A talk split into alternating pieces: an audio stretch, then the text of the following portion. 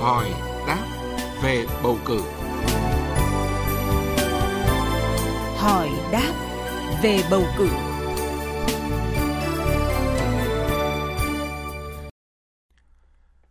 Thưa quý vị và các bạn, trong chuyên mục hỏi đáp về bầu cử ngày hôm nay, luật sư Nguyễn Ngọc Lan đến từ đoàn luật sư thành phố Hà Nội sẽ giải đáp thắc mắc của các quý vị thính giả liên quan đến nguyên tắc xác định người trúng cử và việc giải quyết các khiếu nại tố cáo tại chỗ liên quan đến việc kiểm phiếu bầu cử đại biểu Quốc hội khóa 15 và đại biểu Hội đồng nhân dân các cấp nhiệm kỳ 2021-2026 sẽ được diễn ra vào ngày 23 tháng 5 tới đây. Bây giờ xin được nhường lời cho biên tập viên Đỗ Minh trao đổi cùng luật sư Nguyễn Ngọc Lan. Thưa luật sư, nguyên tắc xác định người trúng cử được quy định như thế nào?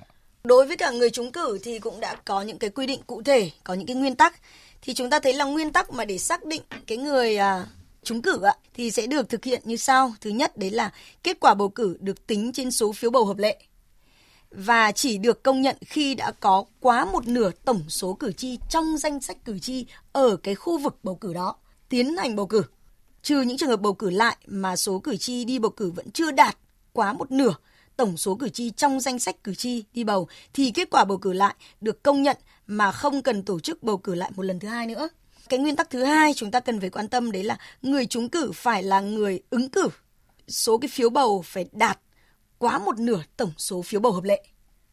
Nguyên tắc thứ ba để xác định người trúng cử đấy là trường hợp số người ứng cử thì à, phải đạt số phiếu bầu quá một nửa tổng số phiếu bầu hợp lệ nhiều hơn số lượng đại biểu mà đơn vị bầu cử được bầu, thì những người trúng cử là những người có số phiếu bầu cao hơn.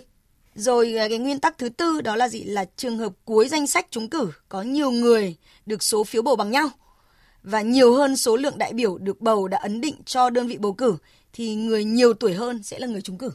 Như vậy chúng ta thấy là gì là có những cái nguyên tắc cụ thể để phân định được rằng là thấy nào là người trúng cử. Vậy thì các khiếu nại tố cáo tại chỗ về việc kiểm phiếu ừ. được giải quyết như thế nào?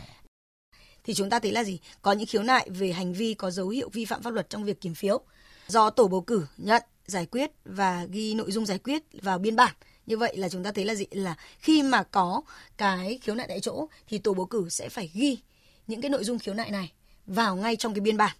Trong trường hợp tổ bầu cử mà không tự giải quyết được thì sẽ phải ghi rõ ý kiến của tổ bầu cử vào trong biên bản giải quyết khiếu nại tố cáo và sau đó chuyển tới ban bầu cử tương ứng để ban bầu cử sẽ tiến hành giải quyết khiếu nại này.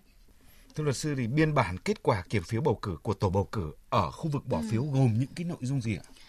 Vâng, đúng là trong cái biên bản mà kết quả bỏ phiếu thì à, chúng ta thấy à, nó đều ở trong một cái có những cái biểu mẫu, có những cái mẫu phong mẫu chúng ta gọi là có những phong mẫu của viết cái của những cái biên bản để hết rồi thì ở trong đó thì chúng ta thấy là diện là à, thứ nhất là chúng ta thấy là tổ bầu cử phải lập rất là nhiều các loại biên bản sau khi kết thúc bầu cử.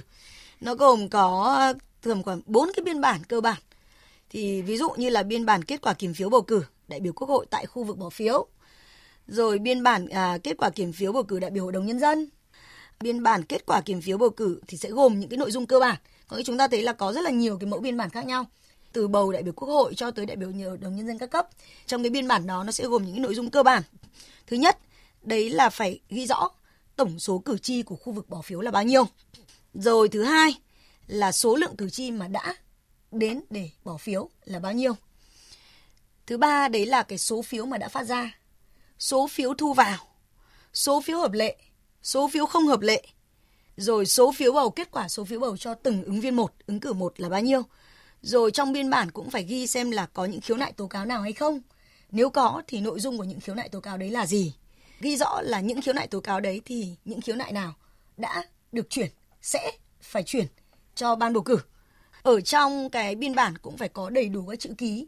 Ví dụ như là tổ trưởng tổ bầu cử hoặc là thư ký của tổ bầu cử cũng cần phải có chữ ký ở đó. Ngoài ra nữa thì phải có thêm chữ ký của tối thiểu hai cử tri mà được mời tham dự cái quá trình là gì? là kiểm phiếu đấy là cần phải có. Thì đấy là những cái nội dung cơ bản mà ở trong biên bản cần phải có. Vâng, à, xin cảm ơn luật sư.